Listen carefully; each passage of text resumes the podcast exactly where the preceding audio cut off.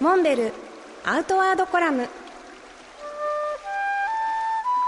モデルでフィールドナビゲーターの中川きらです。辰野会長よろしくお願いします。よろしくお願いします。先週は学人10月号の特別編集秋山号についてお伺いしましたけれども秋山って聞いた時にねぶわーっと思い浮かぶあの素晴らしい景色みんなそれぞれねおすすめがあると思うんですよね。そうですよね。ぜひあの、えー、キラちゃんのおすすめのですね秋山聞きたいな。そうですね。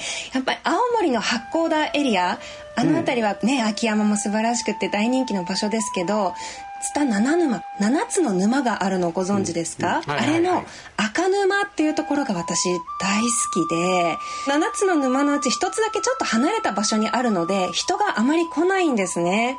ですごく静かな秋を堪能できる場所なんですけれど赤沼という名前だけあってこう沼を囲む木々の赤い色、まあ、赤だけではないんですけどその素晴らしい色づいた葉が全部沼に移って沼が染まるんですよそれが本当に絹の織物を見てるような気持ちになるね。素晴らしい景色がすごく静かな山あいにこうひっそりあるっていうね私大好きな場所です。そして近くに酸ヶ湯温泉もあるのでね、ね、赤沼行った後に温泉に浸かるっていう楽しみもありますよね。温泉いかがですか？辰野会長は。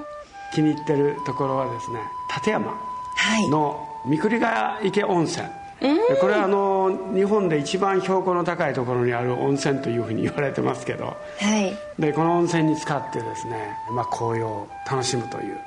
ちょうど標高も高いんでね初冠雪がね割と早い時期にこうだから山の上の方は雪化粧で山裾が真っ赤に、はい、染まって。うん、い。いですね。行かれたことありますか？あります。ただ、秋を私多分見たことがまだなくって、うん、はい、初夏の頃に行くことが多かったので、立山これが色づいたら素晴らしいだろうなって、やっぱりね、三栗ヶ池温泉に泊まりながらよく思ってますね。はい、あの、三栗ヶ池温泉行くと、あの、モンベルコーナーもありますから、ちょ、ちょっと売り込み。